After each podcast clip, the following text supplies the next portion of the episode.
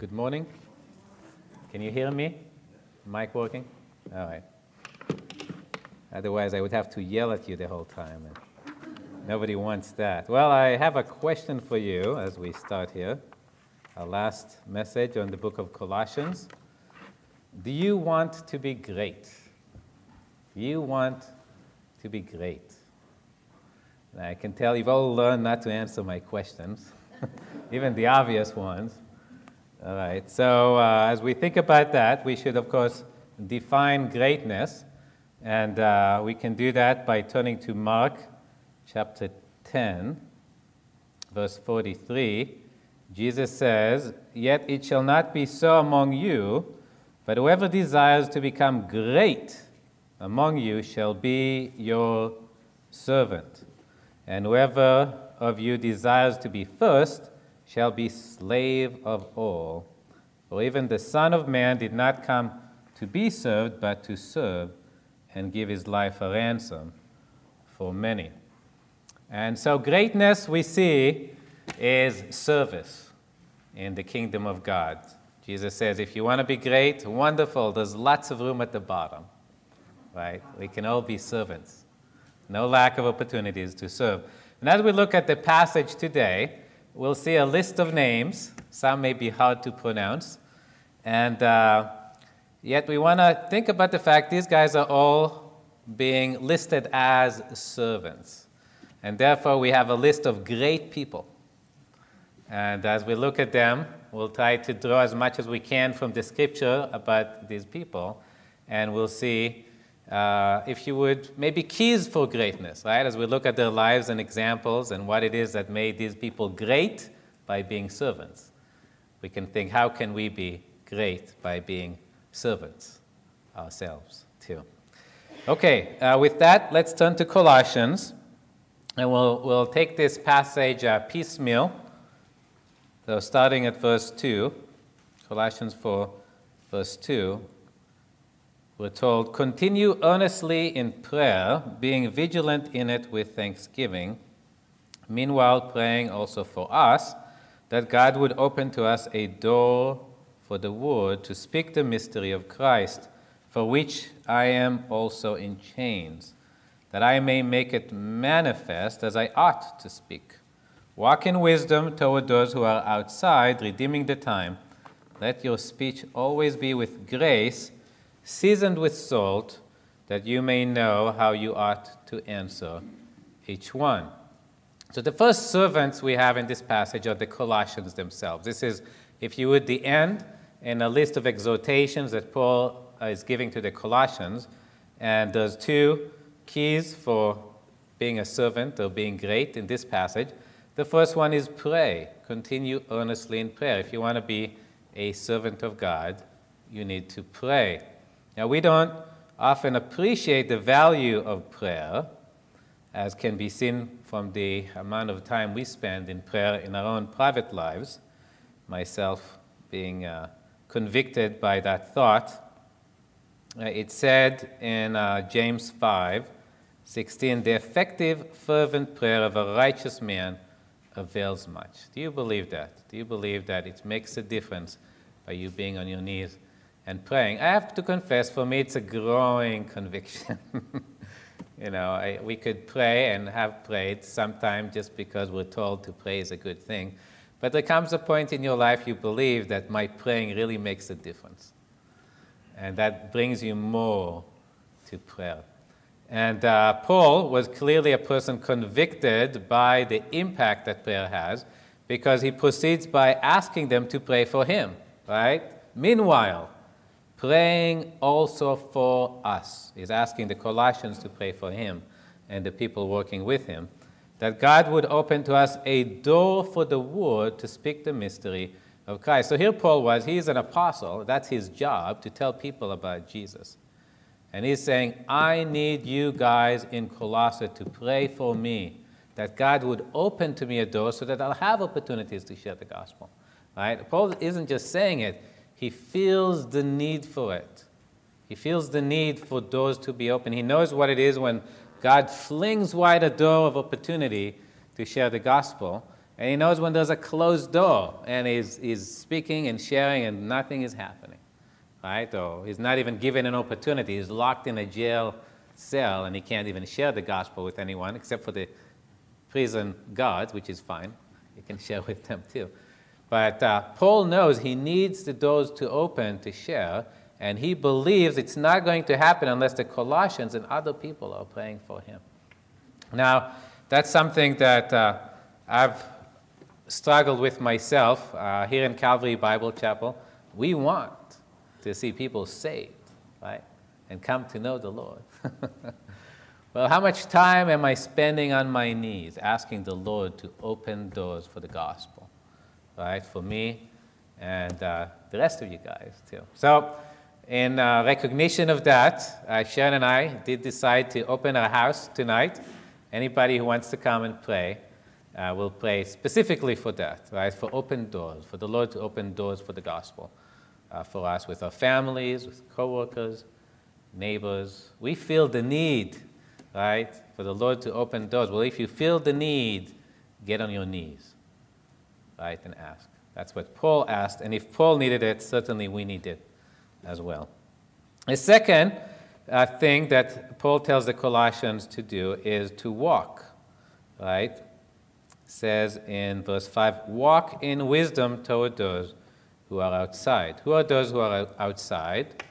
Those are people who are not in the church. We're not talking about the church building, we're talking about among the saved.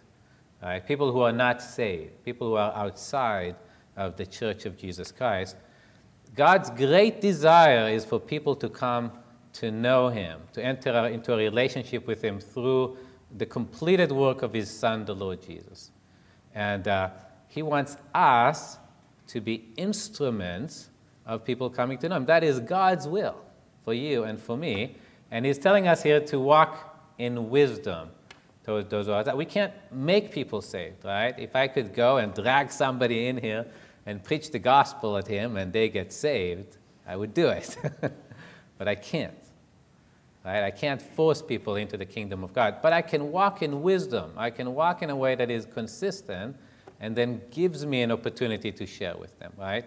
If I'm not walking in a way that's consistent with the gospel, you know, I may miss opportunities to share with them, right? And that's why he continues here and says, uh, uh, redeeming the time, let your speech always be with grace, seasoned with salt, that you may know how you ought to answer each one. So, speech always being with grace. Uh, I think it's speaking kind words to people. We serve a God that loves sinners, right? And He wants them to be saved. Uh, he's gracious, He's kind to them. And so I need to be gracious and I need to be kind to other people too right? I, otherwise, it's hard to share a gospel of grace when I'm not being kind myself to others. And uh, it does say seasoned with salt. There's different interpretations of, of what that means. Uh, to me, salt is most often used in the scripture as, as a picture of something that is uh, restraining sin. Right? Salt is used to preserve food, to prevent corruption from happening.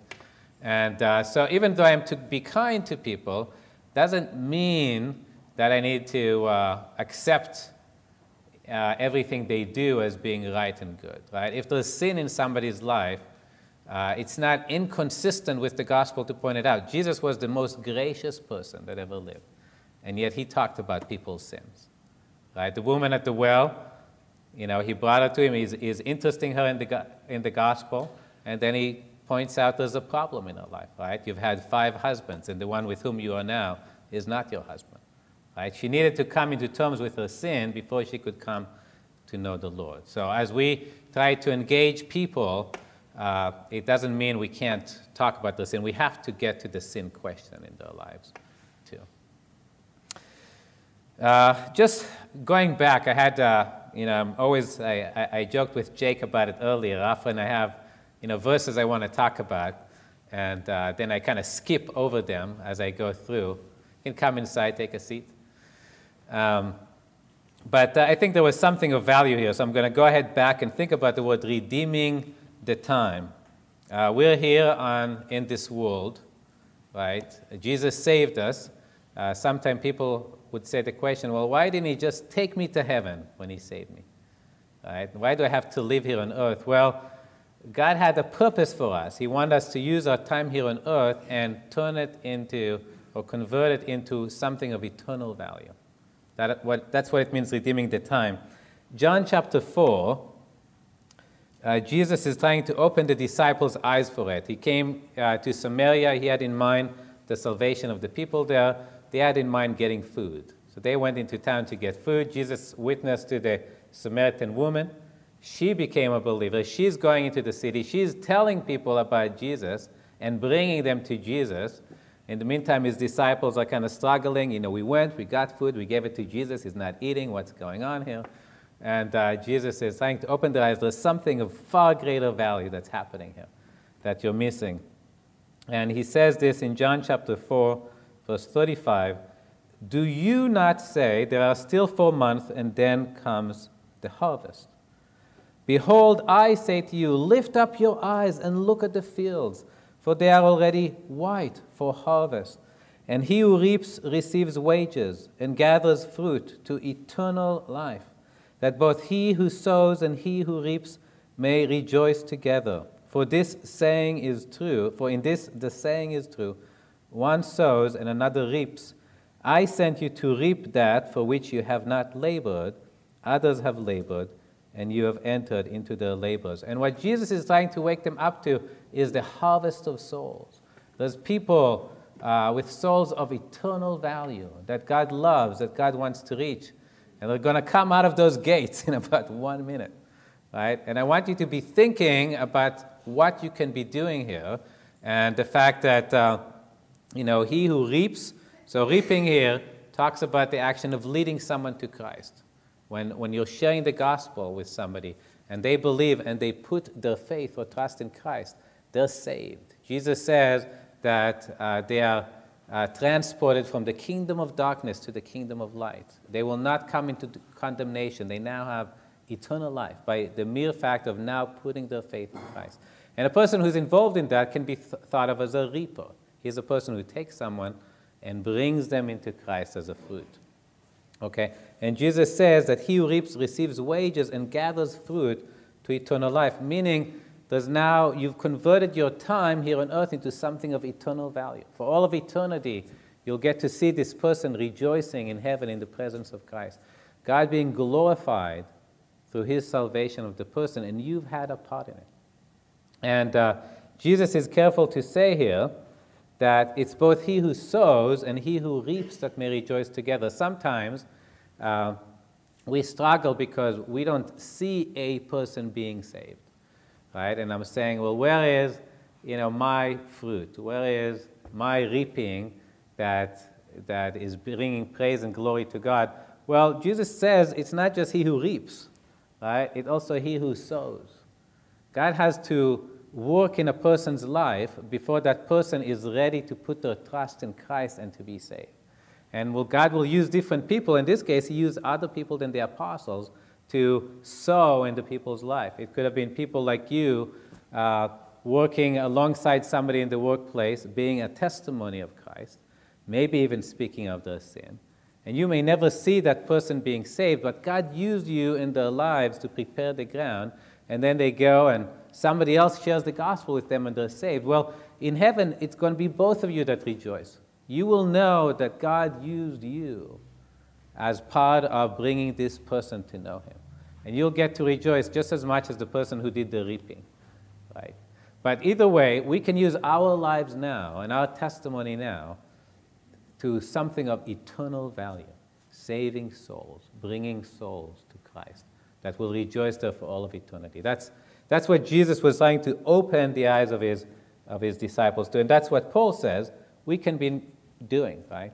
So, two things that you and I can do, the Colossians can do, any believer can do. We can all pray and we can all live a life of testimony, right, that God can use to bring people to Himself. Okay, back to Colossians. So, this was, if you would, the end of Paul's exhortation to the Colossians. Now we're going to see uh, this list of names, and we are going to try to uh, dig a little bit into what we know about these people from the scripture and see how they were servants of Christ and see what we can take out of their lives. Okay, so key one uh, for greatness or servanthood is prayer. Second one is living a life consistent with the gospel, a life of testimony. Um, and we'll see what uh, other others are here. So, verse 7 in Colossians chapter 4 uh, Tychicus, a beloved brother, faithful minister, and fellow servant in the Lord, will tell you all the news about me. I am sending him to you for this very purpose, that he may know your circumstances and comfort your hearts.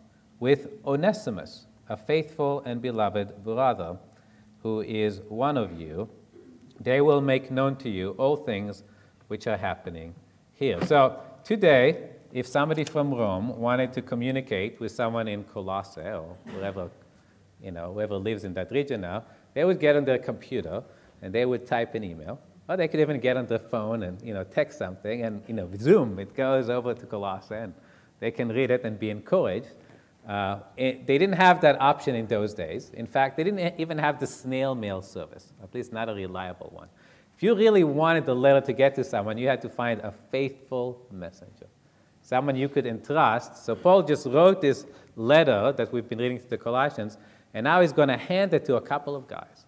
And they're going to travel over land and sea and reach the city of Colossae and deliver this letter. So it's a, it's a serious, heavy responsibility. And to add to it, uh, they're not just going to deliver the letter, uh, they, they have to uh, find out what's going on, right? He says, I am sending him to you for this very purpose, that he may know the circumstances. Remember, there's problems in the church of Colossae, right? The news have somehow traveled to Paul, and he heard that there's false teachers there, and that's why he wrote this letter, and now he's entrusting it into a couple of guys, and he's sending them all the way to Colossae. They need to find out what's going on. You know, what happened to this church in the last few months that have passed? And uh, then he says they're supposed to comfort their hearts, right? Whatever the situation is. So this is a big task that these two guys have received. And uh,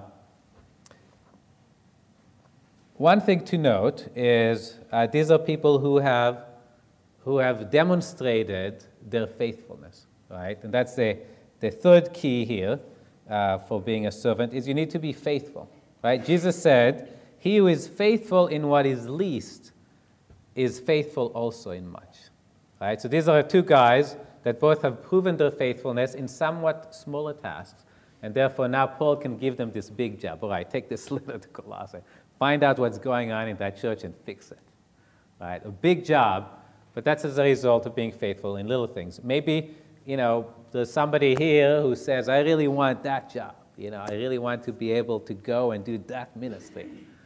You know, well, God says, be faithful in the little things, right? Be faithful in what I've given to you. Bigger tasks will follow. Uh, the fourth one is also in this passage, and I said it's making old wrongs right. The fourth key to being a uh, great person or a servant of Christ, making old wrongs right. Why am I saying it? Well, in verse 9, he talks about Onesimus. He says he's a faithful and beloved brother, and then he adds, who is one of you. So Ones- uh, Onesimus was used to live in Colossae. Well, if we would go to the book of Philemon, we won't, we have limited time, we would find out that Onesimus used to be a slave.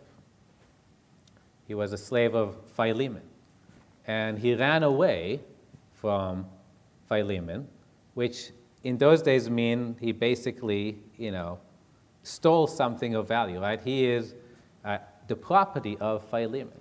And for him to run away in, in Roman times was a capital offense, right? You would be put to death. If you were a slave and you ran away from your master, that would justify you being put to death. Now, we're glad we don't have that today, but that was the reality at that time in Colossae. Now, on top of that, it seems that he stole something. So he stole something of value, probably to finance his trip to Rome or wherever he was going at the time. And now he, in Rome, he met Paul, he got saved, and he started serving God in some capacity. Well, Paul is saying, you need to go back and make things right. literally subject yourself back under, under your old master. Now, his old master, Philemon, is also a Christian, and he may grant him his liberty and says, Go back to Rome and serve Paul. Right? But, but Onesimus has to make the step of going back and making things right. It was wrong. You know, you own me uh, as my master. You know, I shouldn't have run away. Right? There's a financial obligation that I stole something I shouldn't have stolen. I've come to make things right. Right? So if you have something in your life that was, you know, you know that you've done wrong and you got saved, this is what uh, Jesus says. If you bring your gift to the altar and there remember that your brother has something against you, leave your gift there before the altar and go your way. First be reconciled to your brother and then come and offer your gift. So God takes seriously our relationship with other people. If there's something I've done wrong to others, I should go back and make it right. right? I shouldn't leave this thing in my life, in my past, that was wrong and not deal with it. Okay, uh, next we have in verse 10 of Colossians, going on through this list of, of names in this chapter. Paul says, Aristarchus, my fellow prisoner, greets you, with Mark, the cousin of Barnabas, about whom you received instructions. If he comes to you, welcome him and Jesus, who is called Justus, these are my only fellow workers for the kingdom of God who are of the circumcision. So these are what we would call Paul's uh, Jewish fellow workers. We'll then have a list of Gentile fellow workers he has. But he has uh, three Jewish fellow workers with them, him. The first one is Aristarchus, and uh, Paul note that he is a fellow prisoner. And we could trace down Aristarchus uh, through the scripture. He joined Paul during, uh, I believe it was his second missionary journey. And uh, then he was with Paul at Ephesus. Anybody remembers the riot that happened at Ephesus? Now, you may remember that they didn't have Paul, right? They, they caught a couple of other guys, and they were marching them. They were going to lynch them. Well, I don't know what the plan was for those guys. Uh, Paul was safe, right? These people were in trouble. Well, Aristarchus was one of them right? Here's one of the guys who was held by the mob, ready to tear him in pieces. And you would think, you know, I've been following Paul, I've been trying to serve him, and now this happens to me. okay?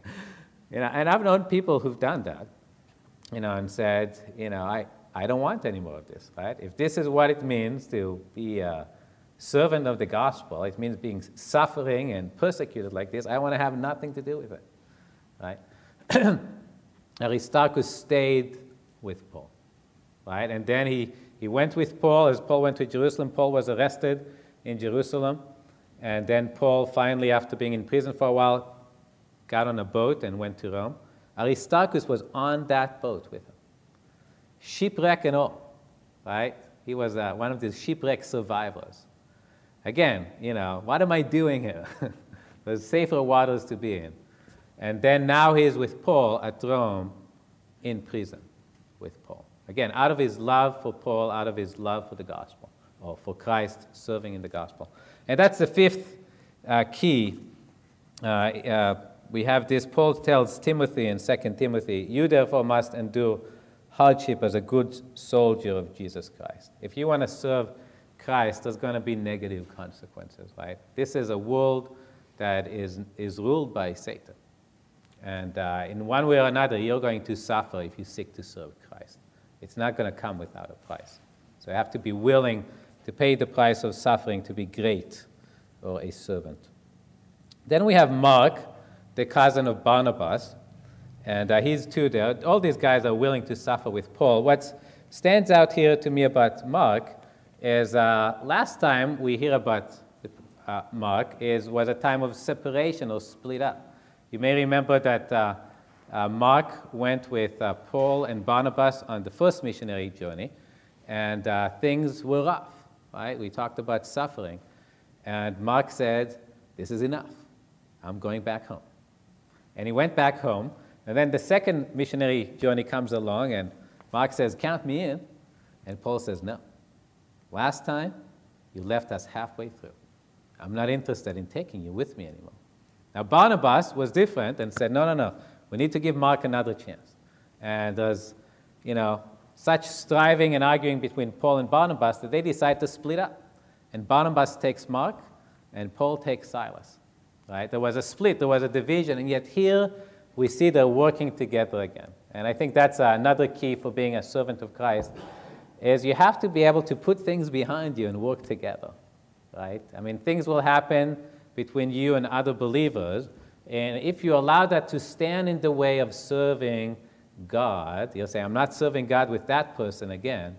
Well, that's, that limits the effectiveness, right? Your effectiveness. You can't serve God as effectively when you're not willing to work with other people. So we have to put these things behind us and work together, right? Like Mark and Paul are doing here. Uh, that was number six for whoever is keeping count. All right, then we have Jesus, who is called Justus. Now, as I understand it, Jesus was a kind of this Greek form of the name of Joshua. So there were probably many Jesuses, right? It was a common Jewish name. So this is a, just a guy who happened to have the name Jesus. And, uh, but it says here, Jesus, who is called Justus, and I could be wrong. Uh, I'm going to use, you know, what I call a sanctified speculation here. But I think he changed his name in order to have a name that sounded more Greek. Right? So Paul was serving Greeks. He was the missionary to the Gentiles. Right? Jesus was not a Greek name. Justus was a Greek name. And uh, he's doing something that I believe Paul talks about in 1 Corinthians 9. Paul says, For though I am free from all men, I have made myself a servant to all that I might win the more. And to the Jews I became as a Jew, that I might win the Jews. To those who are under the law, as under the law, that I might win those who are under the law. To those who are without law, as without law, not being without law toward God, but under law toward Christ, that I might win those who are without law. To the weak I became as weak, that I might win the weak.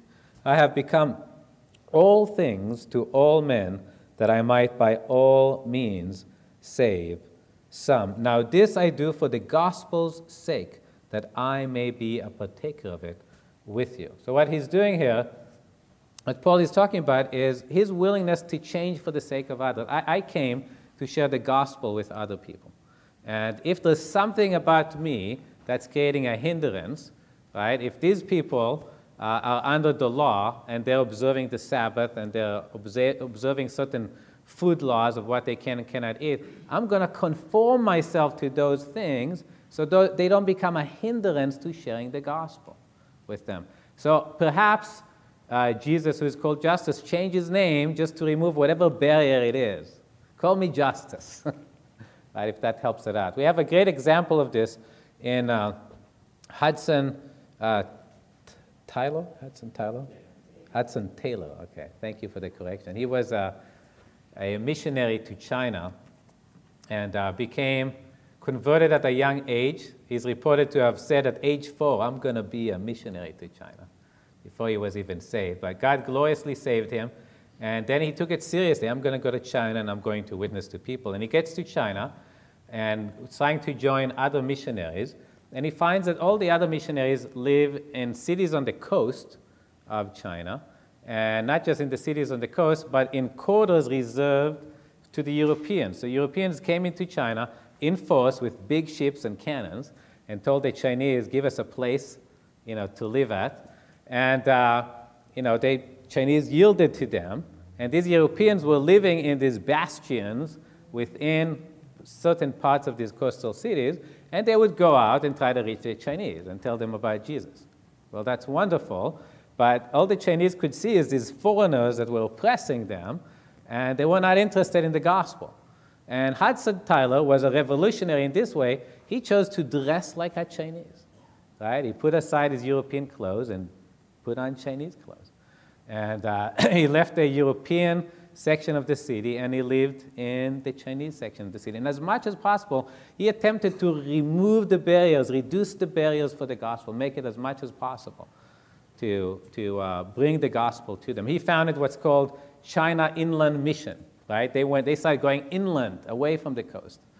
And uh, uh, today, I believe there's more Christians in China than the United States.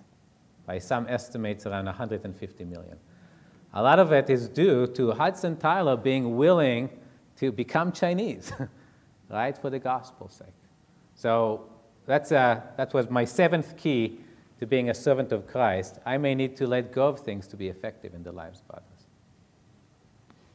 Reduce, do everything you can to reduce the barrier for the gospel. We live in a neighborhood that's not, you know, mostly American. Right? Most people in this neighborhood uh, are immigrants from other countries. And we have to shed off our Americanism, right? And do whatever we can to reach people. Remove whatever barrier we have to be effective in their lives. Okay. Verse 12. We're racing here for the finish. Epaphras, who is one of you, a bond servant of Christ, greets you, always laboring fervently for you in prayers, that you may stand perfect and complete in all the will of God. For I bear him witness that he has a great zeal for you, and those who are in Laodicea, and those in Hierapolis. Luke, the beloved physician, and Demas greet you. So, in case you couldn't tell, zeal is uh, the eighth key for being great in God's kingdom. Uh, Paul says this it is good to be zealous in a good thing always, and not only when I am present with you. I think sometimes we're afraid of zeal, right? Zeal, you think about a person who's out of control. You know, there's something that's so important to him, right? He seems to throw other things to the wind. And, uh, and yet, zeal can be a good thing, right? That's what Paul says. You know, it is good to be zealous for a good thing. What can be better than winning people for Christ? right? I mean, that would be a good thing to be zealous for. And, uh, and Epaphras was such a one. Epaphras was uh, from Colossae, right? He says he was one of you. And he probably was the one who brought the news to Paul of what was happening in Colossae. And you could imagine his heart would be to go back to Colossae. But Paul is losing two helpers here already, right? He's losing Tychicus and he's losing uh, Onesimus, right? They're going with the letter. And maybe uh, Epaphras realizes Paul needs help here. I need to stay with Paul and help Paul. But uh, his, his need for him, uh, his, his love for them, his zeal for them drives him to his knees, right? Another evidence of the importance of prayer. Always laboring fervently for you in prayer. Right? That was uh, Epaphras. He had zeal for the Colossians. Okay, then we have Luke, uh, the beloved physician, and Demas. Uh, their, their names happen three times in the Bible, and they're always together, with, with the exception, of course, of you know, the uh, introduction to uh, to the gospel written by one of them. But uh, there's a difference between them, which we see in uh, 2 Timothy uh, chapter 4. Paul says, Be diligent to come to me quickly. He's, he's telling Timothy to come to him. For Demas has forsaken me, having loved this present world, and has departed for Thessalonica, Crescens for Galatia, Titus for Dalmatia only Luke is with me.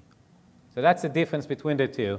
Is uh, right now they were both serving, but uh, Demas will leave Paul. Right? Paul says, having loved this present world. Demas had other things that just became more important to him than serving God. Right? Whereas Luke held on to the end. And uh, all we know about Demas is this verse, right? Kind of a disappointing life. We don't know if he was a believer or not. Uh, but certainly his, wa- his life, as far as we know, has no value, right? Has Demas had done anything for you lately? he hasn't. How about Luke? Has Luke done anything for you lately? Yes! right? He wrote one of the Gospels. You know, he wrote the book of Acts. And that's a result of living a life for Christ. It says this, Luke himself said it, quoting Jesus Uh, then he said to them all, If anyone desires to come after me, let him deny himself and take up his cross daily and follow me. For whoever desires to save his life will lose it, but whoever loses his life for my sake will save it. And I think here in value, uh, uh, Demas tried to save his life, right? He's like, no, no, no. There's more to life than being here a servant for God. And he went and did his own thing. He lost the value of his life. At least it's lost to us. Whereas Luke, uh, you know, was the one who lost his life, right? He was a doctor. He could have made a good pay somewhere else rather than being in prison with Paul. And yet he decided to stick it out and serve God. And the result was that he was able to write the Gospel of Luke in the book of Acts. And uh, millions, if not billions, of people have profited from him being able to lay down his life. And that's, uh, that was our ninth key, right? To being a great person is being willing to lay down your life, right, for the gospel's sake. Putting God's priority first, putting yourself second. All right, uh, we'll finish up now in, uh, with verses 15 through 18. Greet the brethren who are in Laodicea and Nymphas and the church that is in his house. Now, when this epistle is read among you, see that it is read also in the church of the Laodiceans, and that you likewise wise read the epistle from Laodicea. And say to Archippus, Take heed to the ministry which you have received in the Lord, that you may fulfill it. This salutation by my own hand, Paul. Remember my chains. Grace be with you. Amen. And so ends the epistle. we have a two last name, uh, and Archippus. Uh, they were local leaders, most likely. Nymphas probably was in uh, Laodicea.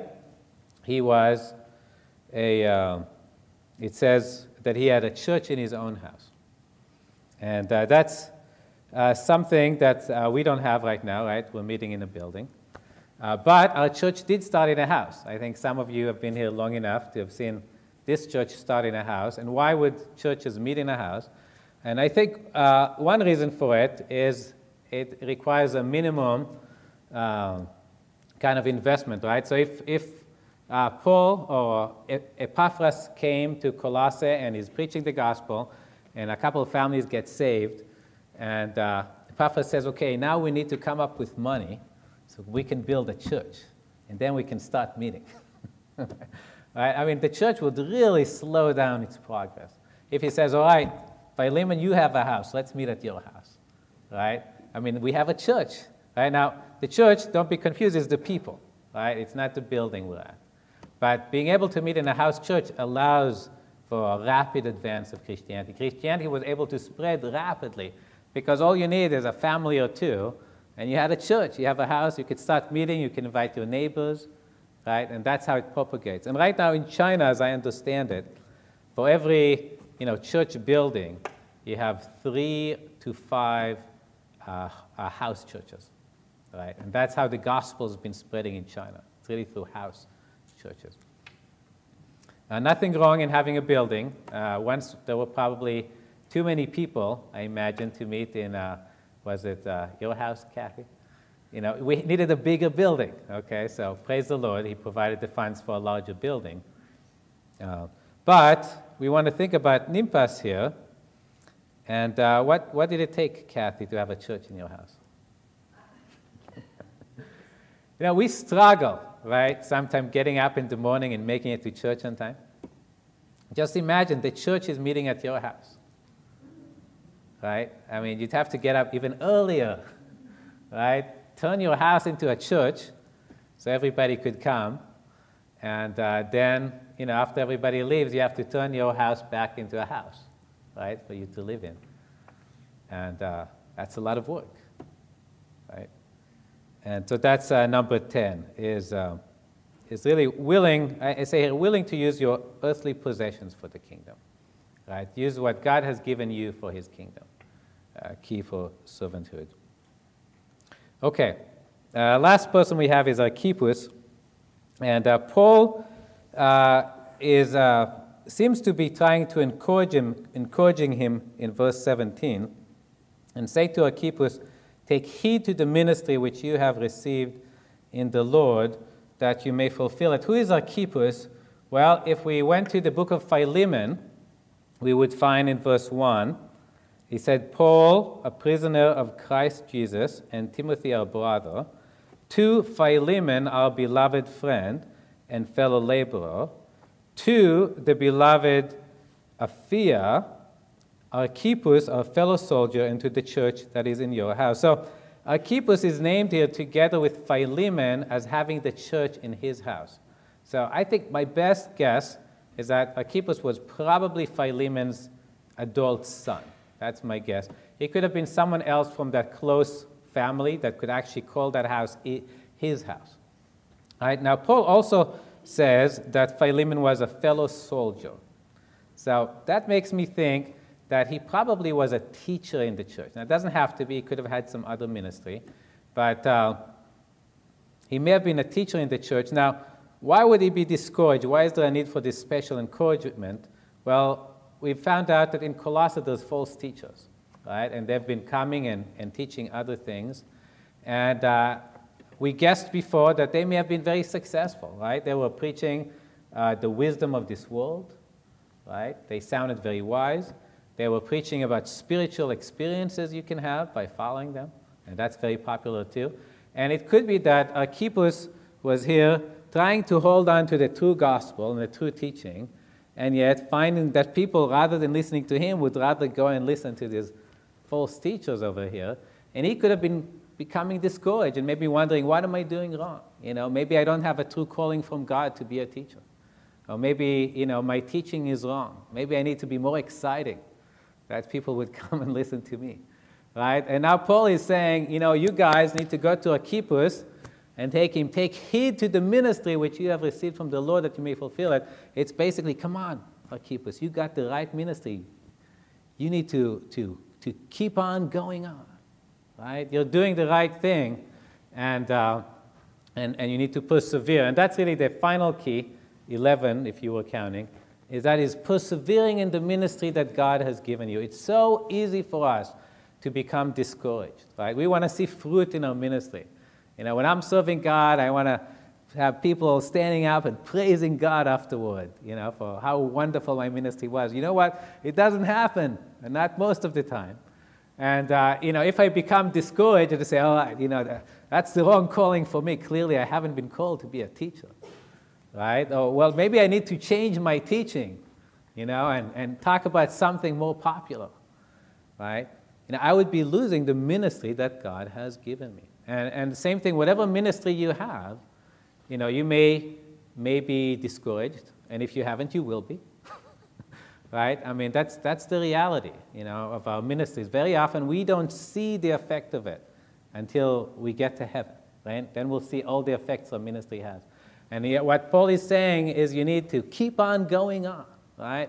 If it's a ministry the Lord has given you, don't become discouraged. Keep up in it.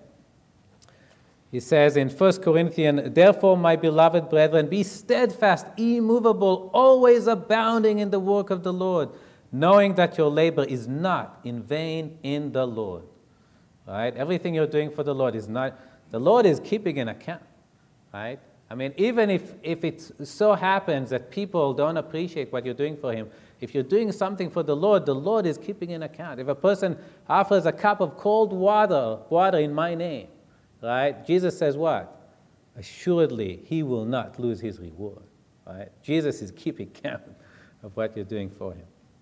And adding to it in Galatians 6 9, and let us not grow weary while doing good, for in due season we shall reap if we do not lose heart. And I think that's a promise, you know, for the here and now too. Keep on going on, doing what you know God has called you to do, and you will see the fruit of it. You need to keep on going.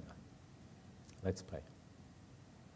Father, thank you for your goodness to us. We thank you that you created a way for us to be great. And we know that's becoming servants, like, just like your Son, the Lord Jesus, became a servant for us. We want to be like him. We pray that you might help us take these things to heart, send us with your encouragement. And Lord, we uh, do pray that we might see fruit in all the labor we're doing for you, Lord, that you might give us fruit that we might rejoice in it, that others might rejoice in it for all of eternity. For we ask it in Jesus' name. Amen.